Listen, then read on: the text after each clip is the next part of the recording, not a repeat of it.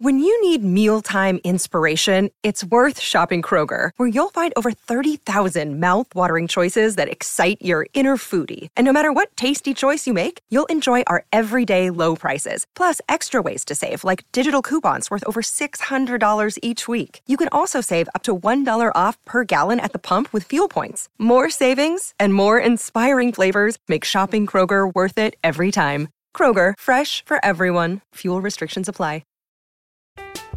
I'm Alex Rodriguez. And I'm Jason Kelly. From Bloomberg, this is The Deal. Each week, you'll hear us in conversation with business icons. This show will explore deal-making across sports, media, and entertainment. That is a harsh lesson in business. Sports is and, not as uh, simple you know, I, as bringing a bunch of big names together. I didn't want to do another stomp you out speech. It opened so, up so many more doors. The show is called The, the deal. deal. Listen to The Deal. Listen to The Deal on Spotify. This is a Crowd podcast.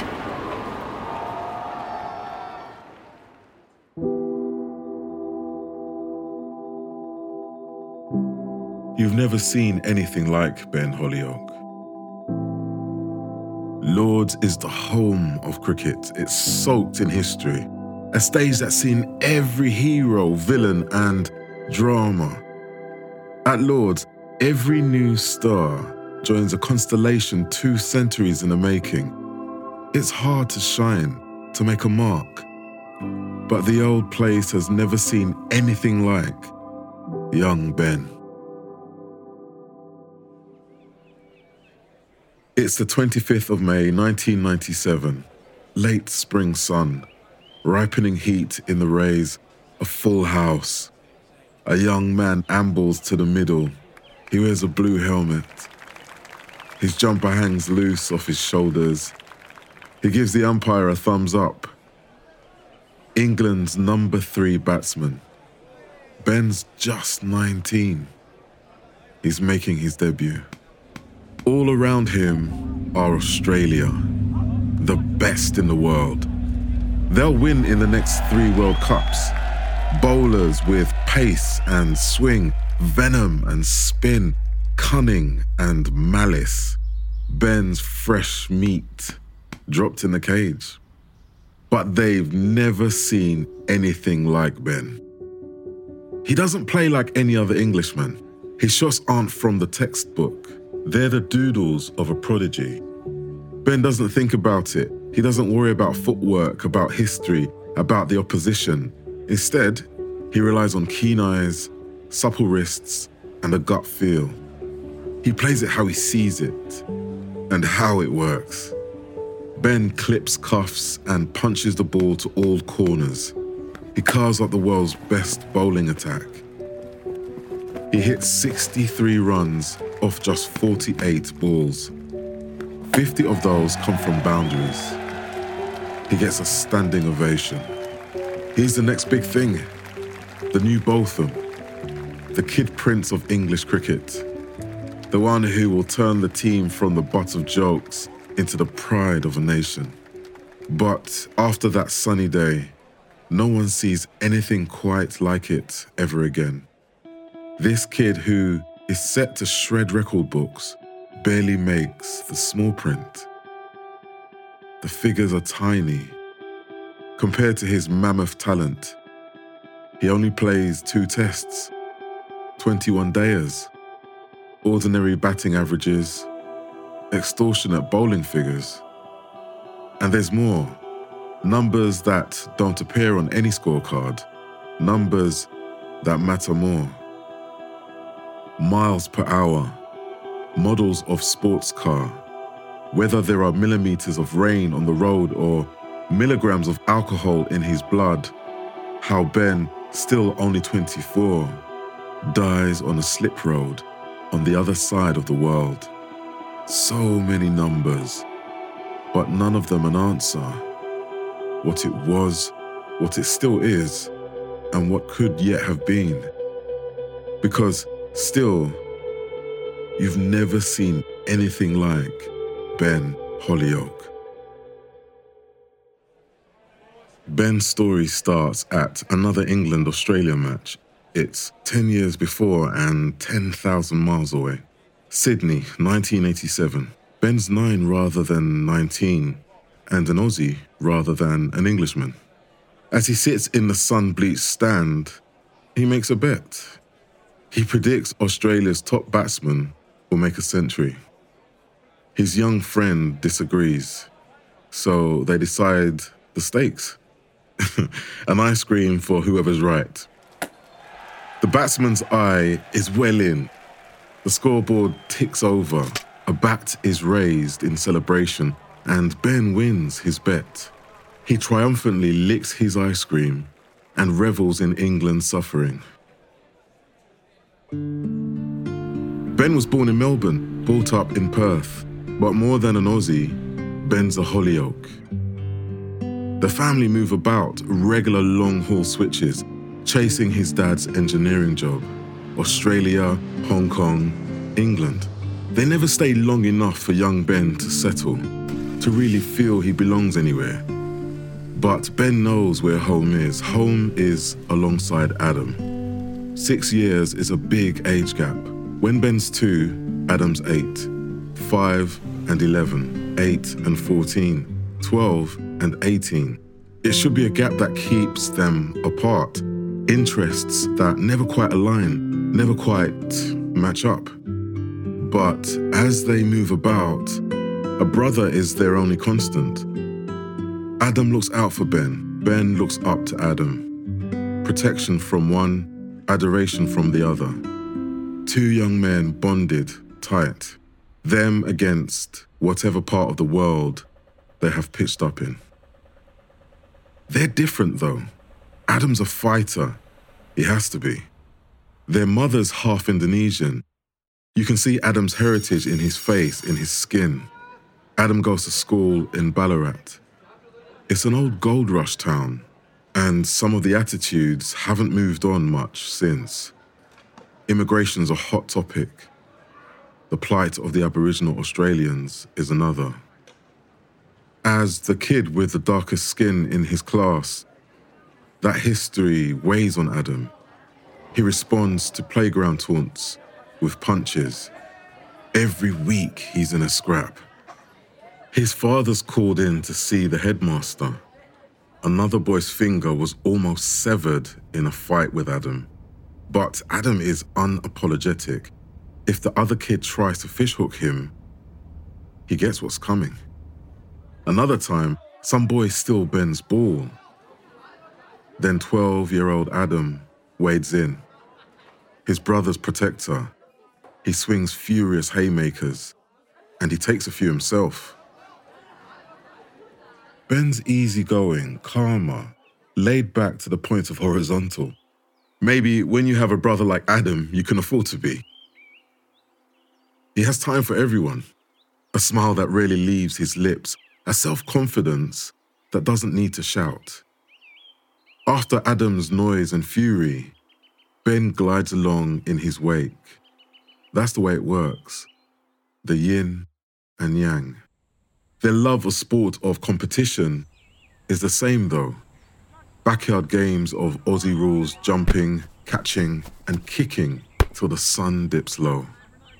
Games of table tennis stop at eighteen all. Each point suddenly too important. The celebration and the despair too much. And most of all, cricket. Their father played a bit. His sons play a lot. Knockabouts on lush Hong Kong outfields, age-grade games on parched Australia pitches, net sessions at smart English public schools.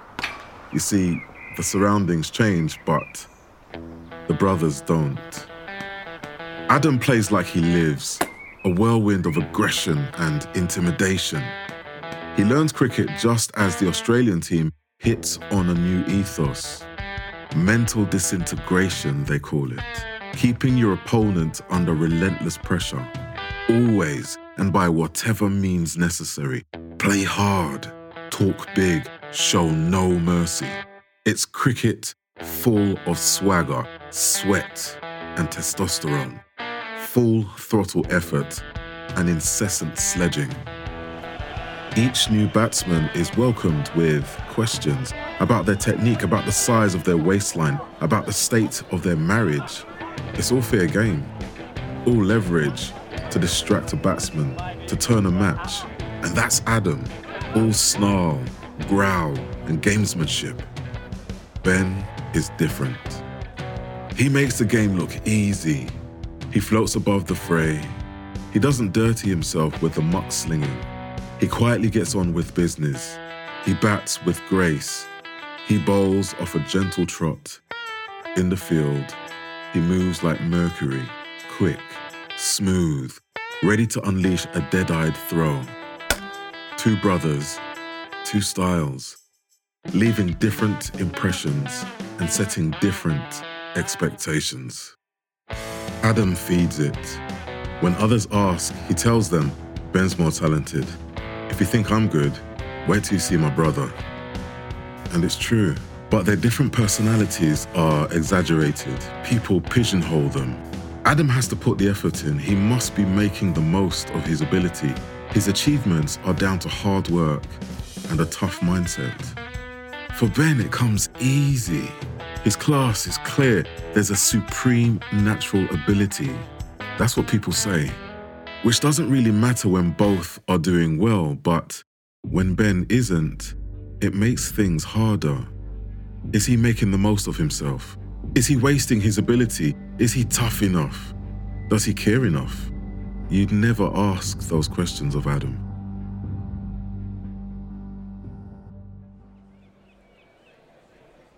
There's something in the air that day when Ben makes his England debut. In some ways, his England call-up's a surprise.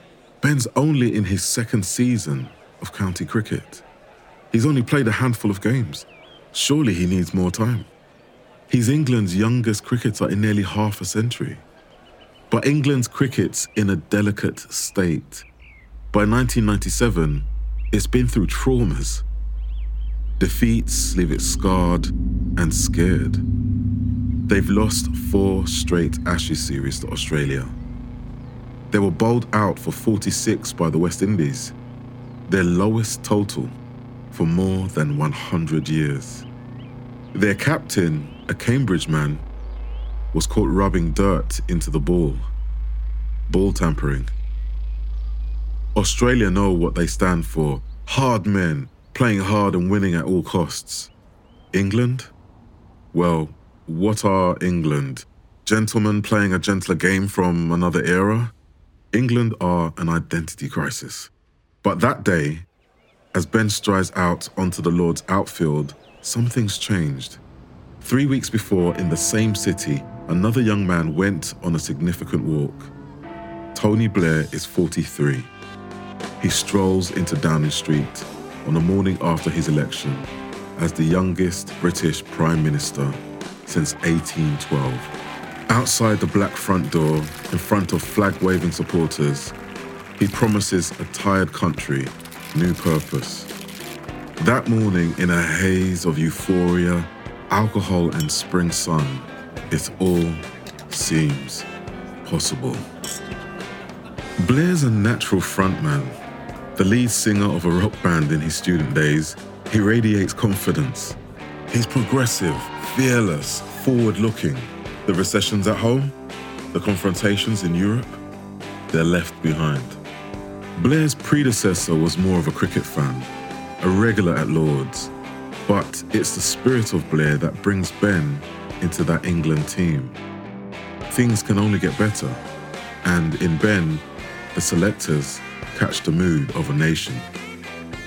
They choose youth, a new start, a belief that Ben, a global mix of blood, breeding, and background, can carry England into the new world. The captain tells Ben to express himself, but Ben needs directions, literally. He almost gets lost on the long walk from the dressing room to the crease. But when he gets there, Ben's at home. Glenn McGrath, the sharpest shooting seamer around, the best bowler in the world, wants to get into him. Instead, Ben crunches the ball straight back past him. The crowd gasp at his audacity. The commentator purrs over his technique. Next ball. McGrath sends a bouncer whistling past Ben's ear, a warning shot. But Ben just keeps attacking. He keeps scoring runs. In one over, he hits McGrath for three boundaries in four balls. The final one is a glorious heave over the Australians. McGrath's rattled. As he walks back into position, someone in the crowd says something. McGrath sticks up his middle finger. For once, it's the Aussies who feel the pressure. Next up, Shane Warne, a spinner with more rip and breaks than Bondi Beach. But here's Ben's finest moment. Warne bowls. Ben takes a big step forward, drops to his knees, and takes a mighty swish. You don't see what happens to the ball. It's all too fast as Ben's wrists snap into the shot, but you hear it. A crack like a bullwhip. And then all eyes turn to the blue North London sky. Some of the Australians might spot the red ball streaking over their heads. None of them bother running for it. It finally returns to earth, deep among the England fans in the stand. They're on their feet, arms aloft. Six. Ben is eventually out. He isn't England's top scorer, but his blitz counts for more than sixty-eight runs. Its effect is bigger than that. The crowd funnel out the ground, and all the talk is of Ben. The next day, the country's biggest newspaper says this. Ben Hollioake made the most sensational entry into international cricket since W G Grace stopped shaving. Batsmen have scored centuries in their first test. Bowlers have taken five wickets, but nothing quite like this. Hollioake's dazzling, breathtaking assault will linger forever in the memory of all who witnessed it. Ben, all cheekbones and easy charm in the post-match interview, is a new saviour. A pin-up to compete with football's Spice Boys. A teenage sensation to win new fans at home. But a talent to take on all comers on the pitch. The outsider who will put the backbone back into English cricket. That's the dream. That's when everything seemed possible. But no one stopped to consider that other possibility. What if, rather than Ben changing English cricket, English cricket changes Ben? I'm Alex Rodriguez. And I'm Jason Kelly. From Bloomberg, this is The Deal. Each week, you'll hear us in conversation with business icons. This show will explore deal-making across sports, media, and entertainment. That is a harsh lesson in business. Sports is and, not as uh, simple you know, I, as bringing a bunch of big names together. I didn't want to do another stomp you out speech. It opened so, up so many more doors. The show is called The, the Deal. Deal. Listen to The Deal. Listen to The Deal on Spotify. What if the doubts and the doom are too deep? What if Ben can't chase away the gremlins? What if they come for him instead?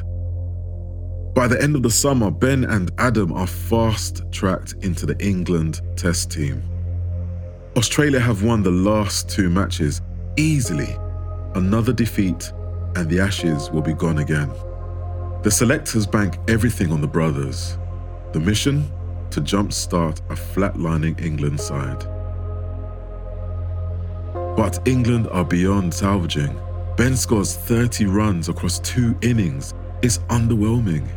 He takes a couple of wickets, but the Australians help themselves to plenty of runs. He's still only nineteen, but England selectors decide they've been too hasty. Maybe Ben's not ready, not yet. They drop him down to England's second string side. He needs to prove himself in the county game. Ben's confidence shrinks. He's been shuffled onto a smaller stage. The carefree hitting turns glitchy. His bowling stutters. He starts playing with his head instead of his heart. He second guesses his instinct, entertains the doubt. What if they're right? What if he is too young, too raw, What if his talent isn't enough? What Ben needs is a show of faith, a vote of confidence, a renewed license to express himself. What he gets is one more shot at Test cricket. His final innings ends with a duck, and aged twenty, he walks off, never to return to the five-day game. He plays another nineteen one-day internationals, but never scores as many runs as he did in his first. Ben waits for a recall. He waits for a return. But what he can't know is there's a revolution coming. English cricket has a problem. Cool Britannia has left it behind. Michael Owen is football's shining star. Johnny Wilkinson's rugby's perfect ten. And Ben, the new Botham, cricket's own young figurehead for a new millennium, he's playing the provincial circuit, producing odd bits of brilliance in county cricket's dozy backwaters. English cricket hasn't got a mainstream star. It doesn't have a face. So it changes the format instead. They come up with a new one-day competition. Instead of the usual fifty overs, each side gets only twenty. It's less than half the amount of cricket, but at least double the entertainment. It's called twenty twenty, and it flies. Batsmen play like they're back in the playground, swinging big, living off their wits. The after-work crowd loves it. It's cricket at warp speed for a society short on time, for an audience who wants shock and awe, not nudge and nurdle. It spreads fast. It gets glitzy. There are cheerleaders, fireworks, light-up stumps, players mic'd up to the commentary box. There are leagues in South Africa, Australia, the Caribbean, Pakistan, Afghanistan, and most of all, India. Because India is where twenty twenty really turns it on. There's more than a billion people in India with a burning passion for cricket and an economy hitting hyperdrive. They've got a statement to make to the world. It's the Indian Premier League. Celebrity-backed teams draw huge crowds and the best players. The tournament is shown around the world and the stars earn millions of dollars. It's the perfect game for Ben. One where his pure hitting is gold dust. One where his charm and looks propel him to the A-list. One where he can escape back into the moment. Where he can revel in the joy of the game again.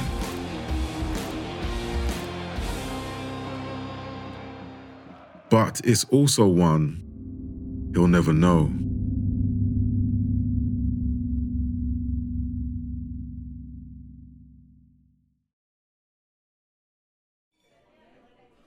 The view's spectacular, thirty-three floors up, and Ben looks over Perth's bright lights and the dark expanse of the wide Swan River. The city's growing. Every year when Ben returns, it's got bigger, bloated. As iron's mined in the outback, money streams back into the city, into places like this. In front of Ben, on the table, is starched white linen and glittering glassware. Around the table, in the revolving Skyline restaurant, is his girlfriend, his brother Adam, Adam's wife, their sister Ebony, her boyfriend, and their parents. It's an annual tradition, a farewell meal. Adam and Ben are about to fly back to England. It's March. The cricket season on the other side of the world will start again soon. The conversation, at least between Ben and Adam, is about another sporting event. A lot of people are talking about it. You can't ignore it. In New York a few weeks earlier, a press conference for Mike Tyson and Lennox Lewis ended early and in chaos. Tyson went after Lewis. Lewis punched Tyson.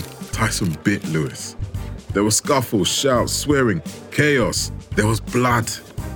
Now, there's bad blood, and the two heavyweights will meet in the ring in June to settle it.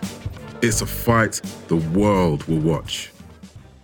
But Adam, who still loves a scrap, won't settle for a pay-per-view screen. He wants to be ringside. He tells Ben he'll make it happen. He'll get them tickets. They'll go together. And he doesn't let up. Around the table, there's excitement about the baby Adam and his wife are expecting. Ben jokes, insists that Adam names it after him. Shortly after midnight, the group finish their desserts and pay the bill. The four couples hug and climb into four different cars. Ben and Adam live less than a kilometre apart in Perth, but the brothers take different routes. Adam parks up, gets in the door, and ten minutes later, his mobile buzzes. It's his dad. He's desperate. Ben, who they said goodbye to an hour ago, is gone. Nobody knows quite how it happens. There are no skid marks on the road, no sign Ben was going too fast. Ben wasn't drunk. The route was one he knew. But somehow, he lost control. His black Porsche spun, tore through a fence, slid across a pavement, and hit a brick wall. He died at the scene. Locals say the corner's tricky. It's a slip road. Cars coming off the freeway go from seventy miles per hour to a twenty-five mile per hour limit. There was a shower earlier in the day. In Perth, where rain rarely washes away splashes of oil, even a little moisture can turn the tarmac greasy. Those details stay in Perth, but Ben's death doesn't. When you move as much as he did, when you move people like he did, news travels. Drips of oil and spots of rain in one hemisphere cause waves of sadness in the other. In South London, Ben and Adam's Surrey teammates meet in the dressing room. They all decide to book on the next flight to Perth, to be with Adam, to grieve for Ben. England's Test captain breaks off the team's tour of New Zealand and flies in to pay his respects. As England fans hear the news on radio, television, a few on the internet, they make another journey. Their memories rewind five years. Ben plays again. All loose limbs and easy swings, smashing Australia's best around Lord's. And it's left to Adam to find the words that accompany Ben on his final journey. To give that famous image a human dimension, he stands in front of the congregation. His sunglasses hide his eyes, but not his tears. He gives the eulogy, his words cracking, weighed down with pain. This is what Adam says of his brother. He was too cool to get old. I can't imagine Ben as anything other than beautiful, strong, athletic, handsome, energetic, vibrant, powerful, and noble. He lived every second of his twenty-four years, how he wanted to live them, doing what he wanted. Finally, he reads out a letter. It's written to Ben in the days after his death. Little bro, Adam reads, of every person I have ever met, if I was anyone, I would be you. And of course, a little bit of him is Ben, and a little bit of Ben is him. Each formed the other. When you're as close as the Hollioakes, it's inevitable.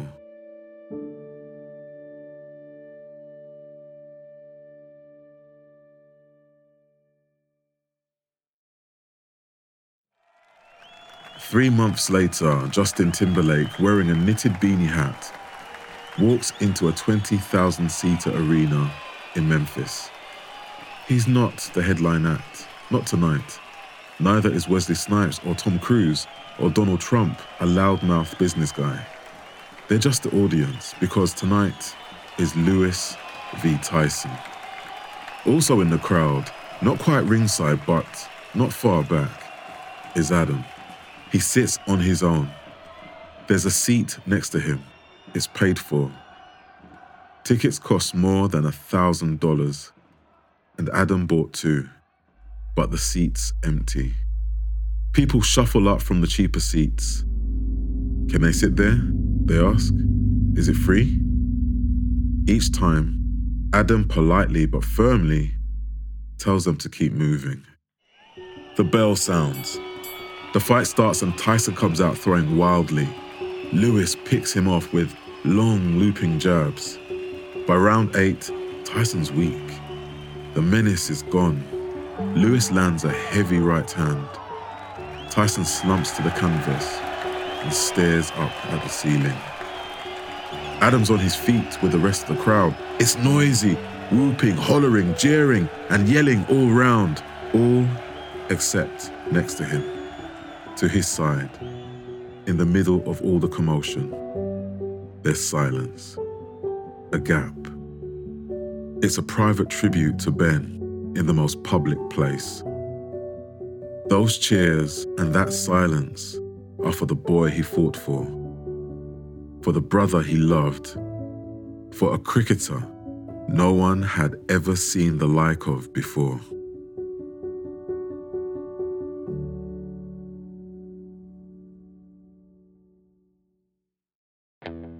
This episode of Death of a Sports Star was written by Mike Henson and performed by me, Elroy Spoonface Powell, Spoon the Voice Guy.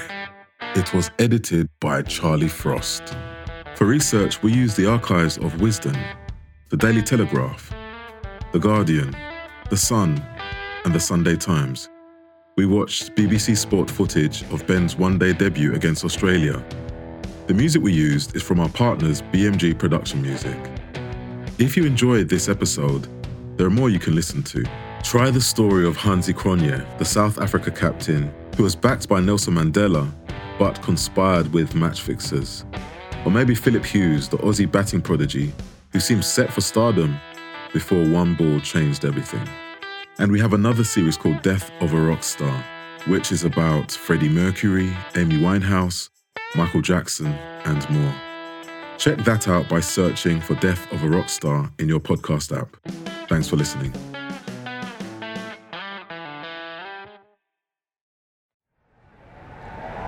Crowd Network, a place where you belong.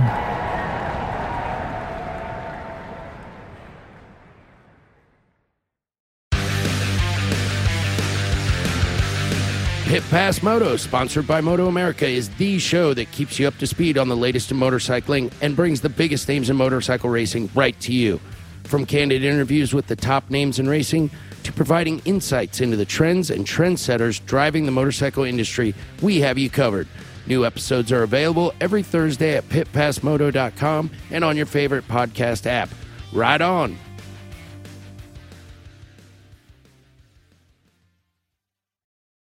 Get ready, race fans, because the ultimate NASCAR experience is about to hit the airwaves. Welcome to Pit Pass NASCAR, the podcast that takes you deep into the heart-pounding world of NASCAR racing. Join us each week as we bring you closer to the NASCAR action with exclusive interviews and all the news and rumors you need with your favorite drivers, team members, and industry insiders.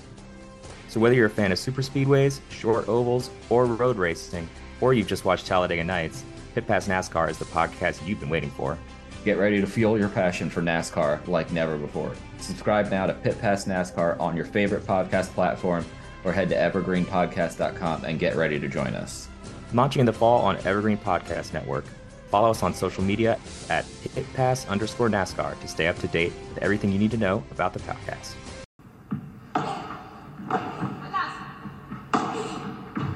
Hey there, and welcome to the Joy of Paddle podcast, hosted by me, Minter Dial, a veteran of the paddle tennis world, and sponsored by Paddle nineteen sixty-nine.